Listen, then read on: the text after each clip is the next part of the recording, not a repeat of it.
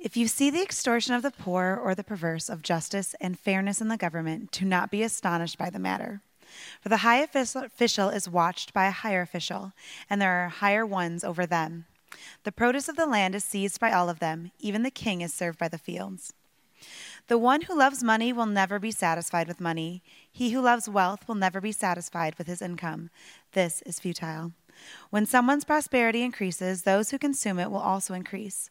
So, what does its owner gain except that he gets to see with his eyes? The sleep of the laborer is pleasant, whether he eats little or much, but the wealth of the rich uh, will not allow him to sleep. Here is a misfortune on earth that I have seen. Wealth hoarded by its owner is his own misery. Then that wealth was lost through bad luck. Although he fathered a son, he has nothing left to give him. Just as he came forth from his mother's womb, naked he will return as he came. And he will take nothing in his hand that he may carry away from his toil. This is another misfortune. Just as he came, so he will go. What did he gain from toiling for the wind? Surely he ate in darkness every day of his life and suffered greatly with sickness and anger. I have seen personally what is the only beneficial and appropriate course of action for people to eat and drink and find enjoyment in all their hard work on earth during the few days of their life that God has given them, for this is their reward. To every man whom God has given wealth and possessions, he has also given him ability to eat from them and to receive his reward and to find enjoyment in his toil. These things are a gift from God. For he does not think much about fleeting days of his life because God keeps him preoccupied with the joy he derives from his activity. Here's another misfortune that I have seen on earth, and it weighs heavily on people. God gives a man riches, property, and wealth, so that he lacks nothing that his heart desires. Yet God does not enable him to enjoy the fruit of his labor. Instead, someone else enjoys it. This is fruitless and a grave misfortune. Even if a man fathers a hundred children and lives many years, even if he lives a long, long time, but cannot enjoy his prosperity, even if he has even if he were to live forever, I would say a stillborn child is better off than he is. Though the stillborn child came into the world for no reason and departed into darkness, though its name is shrouded in darkness, though it'll never though it never saw the light of day, nor knew anything, yet it has more rest than that man. If he should live a thousand years twice, yet does not enjoy his prosperity, for both of them die. All man's labor is for nothing more than to fill his stomach, yet his appetite is never satisfied. So, what advantage does a wise man have over a fool? And what advantage does a pauper gain by knowing how to survive? It is better to be content with what the eyes can see than one's heart always to crave more. This continual longing is futile, like the chasing of the wind. Whatever has happened was foreordained, and whatever happens to a person was also foreknown. It is useless for him to, ur- to argue with God about his fate, because God is more powerful than he is. The more one argues with words, the less he accomplishes. How does that benefit him?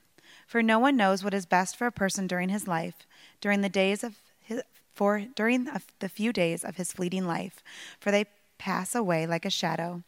Nor can anyone tell him what the future will hold for him on earth. So uh, Solomon did not title Ecclesiastes "Happy Thoughts" by Solomon. Um, it's, it's really his notes from his personal journal of looking for the good life in every different avenue and area of life. He, he explored all the different things that the world says are good, and he said, is, is the good life found here? Is purpose in life found here? Can I find meaning here? Can I do it here?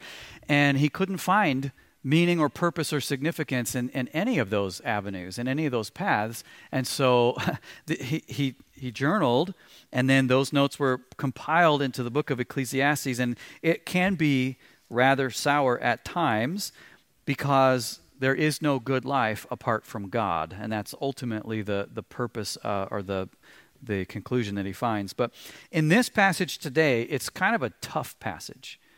Uh, and so let, let me set it up this way. Ever watch those uh, decluttering shows on HGTV? you know, like where somebody's a hoarder or, or, they got so much stuff and, and their house is a total mess, and then they bring in some organization expert, and uh, that person will help them uh, sort things out, and they, they start going through stuff, and they're like, oh, what about this shirt? Do you really need this shirt? No, you haven't worn it in 15 years, so let's throw it away, but it's my favorite shirt. Oh, you know, and, um, and over time, they kind of purge and get rid of all this stuff that's unnecessary junk cluttering up their life. Um, and by the end of the show, everybody's happy. And six weeks later, I'm sure those people's house is a mess again. But um, that's just real, real life, right? So that decluttering thing, I think that's what God wants to do in our hearts today with this passage. It's a tough passage. And when I was reading this and studying for it this week, God poked me in the eye. And uh, it, it wasn't very comfortable. But when he pulled his finger out of my eye, a plank went with it. And so if God if God pokes you in the heart a little bit with this passage this morning, don't put your defenses up. Just let God do his work. Let him come into that back room in your heart and start cleaning things out. And if he throws out your favorite shirt, trust him that that you didn't really need that right? So, uh, in my preaching, uh, I typically try to avoid politics as much as possible. And that's not because I'm afraid to teach what God's word says, but it's because I think that, that there are so many more important things in life than who's in the White House. There's so many more important things in the world than which party is in power at the moment, right? Uh, a while back, I heard an interview with Pastor Samuel Rodriguez, uh, who's president of the National Hispanic Christian Leadership Conference, and he pastors a church in Los Angeles. It's not the easiest city in the country in which to be a conservative Christian pastor. But Pastor Rodriguez said in an interview with Marvin Olasky, he said, I constantly tell my church we can't be married to the agenda of the donkey or the elephant. We must exclusively be married to the agenda of the lamb. And I absolutely agree with him, which is why I generally try to avoid talking about donkeys and elephants I'd much rather talk about the Lamb of God who takes away the sin of the world, Jesus Christ. It's always about Him. So that's true, but sometimes, sometimes it's unavoidable. Sometimes God's word wades right into the middle of the political fray and starts throwing punches, and everybody gets hit. And that's what this passage does this morning. God's going to poke us in the eye just a little bit, but it's to remove the plank that needs to be pulled out. So we're going to look into this passage. It's way too much for me to tackle all in one sermon. We could do a whole series just through this one text in Ecclesiastes. But what we're going to do is we're going to do a flyover uh, view of the passage, and we're going to look at the problem, the cause of the problem, and the solution to the problem. The problem, the cause, and the solution. The problem that Solomon identifies in this passage is economic oppression. And not just economic oppression, systemic economic oppression, injustice, and inequality. The system is rigged for economic oppression of the poor. Look at chapter 5, verse 8. He says, If you see the extortion of the poor or the perversion of justice and fairness in the government, do not be astonished by the matter. Do we see that in the government, the perversion of justice and fairness, the extortion of the poor? Of course we do. He says, don't be surprised by that. Don't be amazed by that. For the high official is watched by a higher official, and there are higher ones over them. The produce of the land is seized by all of them. Even the king is served by the fields. There's all this bureaucracy and oversight in government, and all of it is about keeping the people in power who are currently in power. There's no concern for the poor. There's no concern for justice or fairness or equality. He says, no, we should not be surprised by this. The government system is rigged so that the wealthy and powerful stay wealthy and powerful. And if we're surprised by that, we haven't been watching the world. That was true 3,000 years ago, and it's true today. The problem is economic oppression, injustice, and inequality. Now, in our society, this whole idea of systemic oppression is very divisive. Extremely divisive. In fact, if you say the word systemic, some people will hate you because you use that word. Other people will say, I'm mad at you because it's taken you this long to say that word, right? So you, there's no win, there's a lose lose. But systemic oppression and, and injustice and inequality, these are hot button divisive issues. On one side, you have the liberals that say the problem is capitalism. The economic system of capitalism creates oppression because it favors the rich at the expense of the poor. The rich get richer, the poor get poorer. So we need to redistribute the wealth. That's what the liberals say. And the conservatives on the other side just as passionately say no, no, no, no. The problem is not capitalism, the problem is socialism. It, it's an economic system that creates oppression because it tramples on our freedom. It takes the wealth away from the people who've worked hard for it and it gives it to the people who haven't earned it and it's not right. And instead of benefiting the society, uh, socialism depresses the economy. So instead of all of us prospering, all of us are just more poor. And so the liberals say capitalism's the issue, conservatives say no, socialism's the problem. Who's right? How do we know who's right? Well, what does the Bible say? That's what we're going to look at. Solomon said systemic oppression is a real thing, but what's the cause of the problem? What, what is the problem? Now, we'll be transparent. 3,000 years ago, when Solomon lived, neither socialism nor capitalism as economic systems that we know today existed. Neither of them existed. So Solomon's not writing specifically about socialism or capitalism or communism or anything else. But do you know what did exist in Solomon's day? Extortion of the poor, perversion of justice and fairness in the government. Those things existed. In fact, if you look throughout human history, in every single human society that has ever been, 100% of all human societies, every form of government that's ever been tried, every form of economic strategy or system that has ever been tried, in every culture and every period of history in which human societies have lived, there has always been of the oppression of the poor, injustice, and inequality. 100% of the time, no matter what economic system is in place, no matter what the form of government is, no matter when in history it appears, there has always been these things that existed. So, what if the problem isn't caused by an economic system? What if the problem is something deeper? What if the root of the problem isn't what form of government you're using or what your economic strategy is? What if the, the root of the problem is actually much, much deeper and more fundamental than that? That's the conclusion Solomon comes to. See, the, the cause of the problem of economic oppression isn't capitalism or socialism. The cause of the problem is materialism. That's what he identifies. It's not the economic system that you're using, it's the love of money. See, capitalism and socialism both define the good life as ever increasing material wealth and prosperity. They both understand the meaning of life the same way. Here's what the good life is more money, more wealth, more prosperity, more things, more stuff. That's what the good life is. Now, the capitalists say the way to get that good life is to unleash the free market and let people work hard and earn a reward for their labor.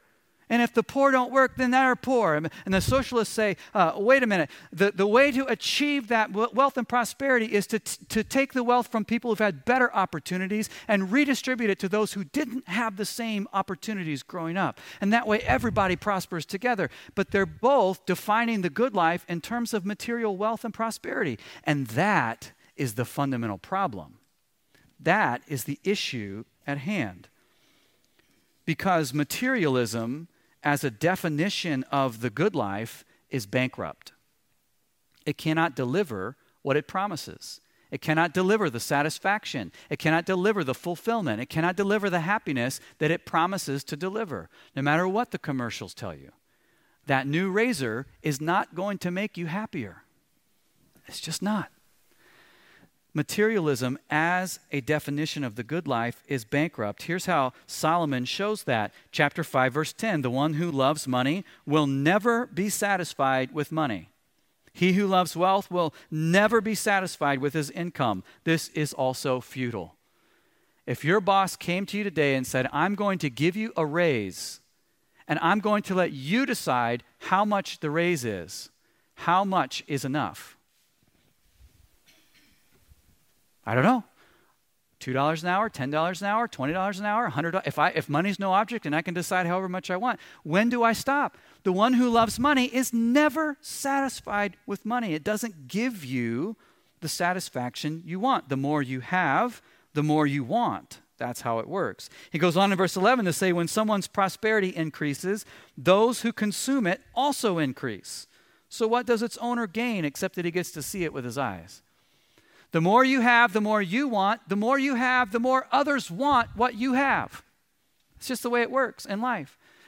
Materialism cannot give you that lasting satisfaction because you want it, others want it, you fight about it. That's just the reality that it is. And furthermore, Solomon says no matter how much you hoard up for yourself, in the end, it's meaningless because you can't take it with you when you die. See chapter 5, verse 15. Just as he came forth from his mother's womb, naked he will return as he came, and he will take nothing in his hand that he may carry away from his toil. This is another misfortune. Just as he came, so he will go. What did he gain from toiling for the wind? You came into this world naked with nothing. You will leave this world naked with nothing. So you can hoard up all the money you want, but in the end, what is it going to accomplish? Nothing. Nothing because we can't take it with us. We die. It's funny, uh, Sue Baker sent me this picture this week.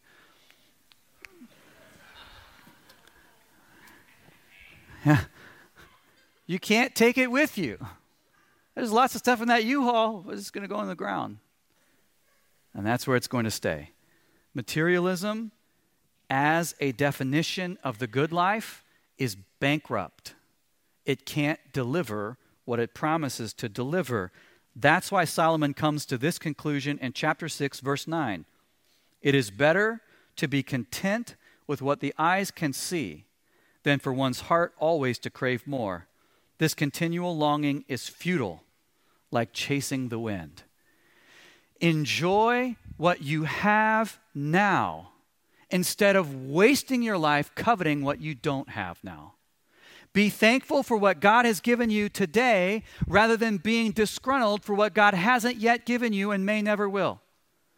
If you want enjoyment and meaning in life, be thankful, be content with what you have now. Here's the thing if you can't learn to be content with a little, you'll never be able to be content with much.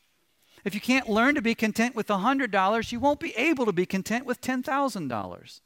Or you got to learn contentment with a little before you're able to be content with much. Enjoy what you have now. Be content with what your eyes can see rather than coveting what you don't have. Materialism, as a definition of the good life, is bankrupt. And as long as we define the good life in terms of materialistic wealth and prosperity, of course, there will always be systemic oppression, injustice, and inequality. No matter what economic system is in place, we're going to have extortion of the poor. We're going to have the perversion of justice and fairness because the problem isn't the economic system. The problem is our hearts. It's materialism. It's not an economic problem, it's an idolatry problem. We worship money. We worship money. And the Apostle Paul said, the love of money is a root of all kinds of evils. As long as we are putting money on the throne of our hearts, all kinds of evils are going to result.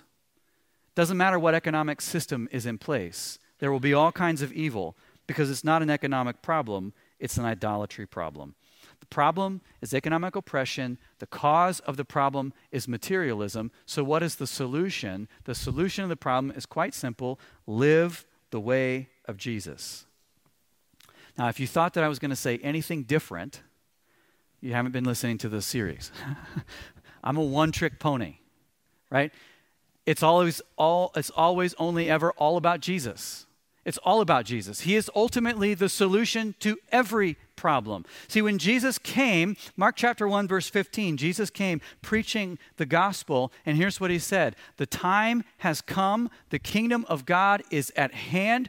Repent and believe this good news. Turn around from the way you were believing and thinking and living and start living in the kingdom of God. This is the gospel message. Jesus came to make the kingdom of God available to us. And in God's kingdom, God has an economy, and God's economy doesn't work like our economy. God's economy is not the same as our economy. God's systems are not the same as our systems. And Jesus says, look, if you want to escape the, the evil that is in the world, repent, turn away from it, and live as a citizen of the kingdom of heaven. This is the good life. This is where it leads. Jesus had a lot of things to teach us particularly about materialism. He talks about money an awful lot. But let's turn over in our Bibles to Matthew chapter 6. Matthew chapter 6, verse 19, Jesus was teaching about the idolatry of materialism, and he said this Do not accumulate for yourselves treasures on earth, where moth and devouring insect destroy, and where thieves break in and steal. But accumulate for yourselves treasures in heaven, where moth and devouring insect do not destroy, and thieves do not break in and steal. For where your treasure is, there your heart will be also. This is God's economy. Don't hoard up for yourselves materialistic wealth and prosperity. No, store up for yourself treasures in heaven, eternal treasures that will never perish, spoil, or fade. What is treasure in heaven? What, what does that mean? What are spiritual treasures? I love this quote by New Testament scholar Craig Blomberg. He says, Spiritual treasures should be defined as broadly as possible, as everything that believers can take with them beyond the grave. You can't take your 401k. You can't take your fancy cars. You can't take your big house. You can't take your name brand clothes. You can't take any of that stuff beyond the grave. What can you take beyond the grave? Here are some examples he gives holiness of character. We're going to live forever. So the character that God is forming in us now will endure beyond the grave. Obedience to all of God's commandments. Souls won for Christ disciples nurtured in the faith. These are treasures in heaven. He goes on to say, storing up treasures focuses particularly on the compassionate use of material resources to meet others' physical and spiritual needs in keeping with the priorities of God's kingdom. In other words, God has blessed us with material wealth so that we can bless others who don't have as much as we do. That's how God's economy works. That's the storing up of treasures in heaven. How do we do that? How do we accumulate treasures in heaven? Let's let Jesus teach us. Matthew chapter 19, verse 21, Jesus is talking to a rich young ruler, and he says, If you wish to be perfect, go, sell your possessions, and give the money to the poor, and you will have treasure in heaven. Then come, follow me. Luke chapter 12, Verse 32, Jesus says, Do not be afraid, little flock, for your Father is well pleased to give you the kingdom.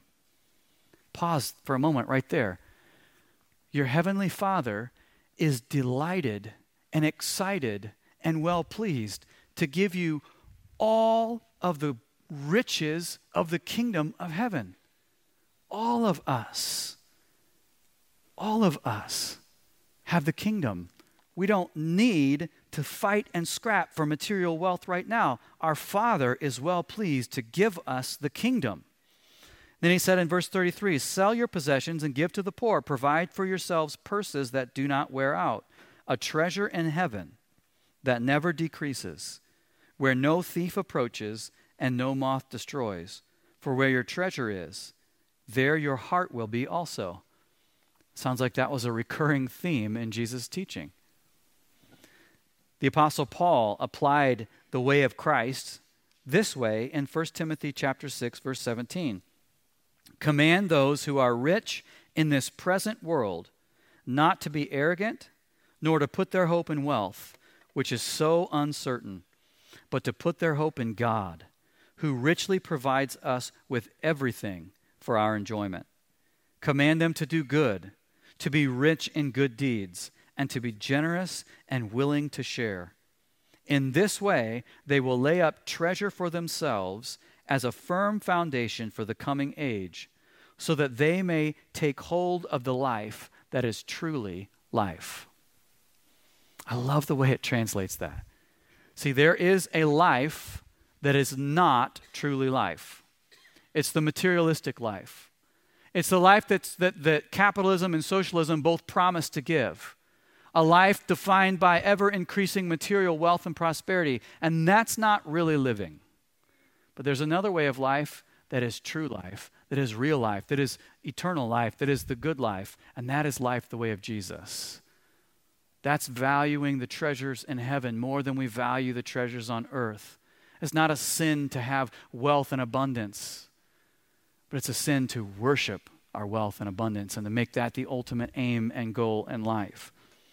Life that is truly life is a life that is generous, rich not only in material resources, but rich especially in good deeds, generous and willing to share with those in need.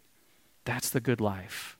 That is the solution to the problem of materialism that causes economic oppression, no matter what the system in place is. Let me close with this story. I've talked a lot about mission trips that I've taken. Uh, several years ago, I had an opportunity to go on a mission trip, and the people that I was working with uh, on this mission trip, the people that lived there, were so poor I'd never seen anybody that lived in poverty the way they did. I don't have a big fancy house. We live in a modest ranch uh, here, a few blocks from the church. But for many of these people, the home that they lived in, their entire house could fit in my living room. Most of them didn't have any, they slept on dirt floors. And yet they were happy. They were fulfilled. They had faith. They had intimacy with God. They had a dependence on God. And I went down there and I was astonished at their faith. And I, I remember as I was there and as, as I was, was there for 12 days, and over the course of that 12 days, a lot of things changed in my heart. And I remember thinking, who is really blessed? Am I the one who's really blessed because I have two cars sitting in my driveway? Because I have more clothes than I can wear? Because I have a flat screen TV hanging on my wall? Or are these people blessed who have a faith that I could only dream of, who have a trust in God that I could never even comprehend, who have a dependence on God that I've never experienced, who have an intimacy with the Father that I don't have. Like, who's the one that's really blessed here? And I came down thinking, oh, in my arrogant way, oh, I'm going to come and teach these people about how to follow Jesus. And what I learned over the course of that 12 days was that they needed to teach me how to follow Jesus. I didn't have anything on them. Their faith so far surpassed mine, it was ridiculous to me. I came down thinking that I was going to be the teacher, the, and, and, and what I realized is I came down to be the student, to learn what real faith is. See, I've never lived in a condition where if God did not give me food today, I would go hungry. Anytime I'm hungry, I just go to my pantry and open up something or make myself a sandwich, or I run to Culver's I've never lived in, in a situation where if, if God didn't give me clothing, I wouldn't have clothes to wear. I've got so many clothes, I need to get rid of them. I need to make a trip to St. Vinny's. Right? I've never lived in a situation where if I got sick and God didn't heal me, I could die. Because then I get sick, I go down to the clinic and I get medical treatment and care. And these people, if God didn't give them food today, they wouldn't eat. If God didn't heal them from their sickness, they could die. If God didn't provide clothing for them, they would have to go around naked.